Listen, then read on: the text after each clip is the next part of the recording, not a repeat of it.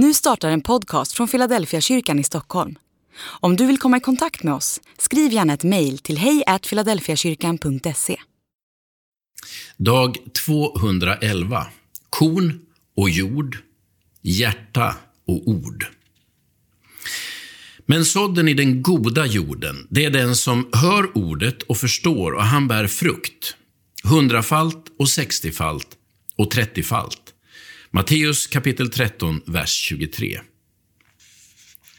Guds ord är som ett korn och människans hjärta är som jord.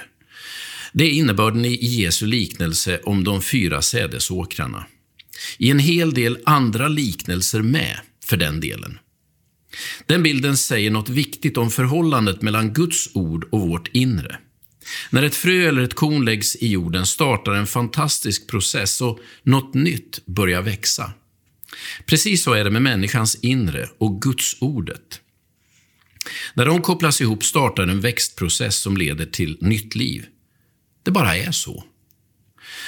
Man måste inte förstå eller kunna förklara. Det enda som behöver hända är att Guds ordet får mylla ner sig i vårt innersta. Sen går liksom resten av sig självt.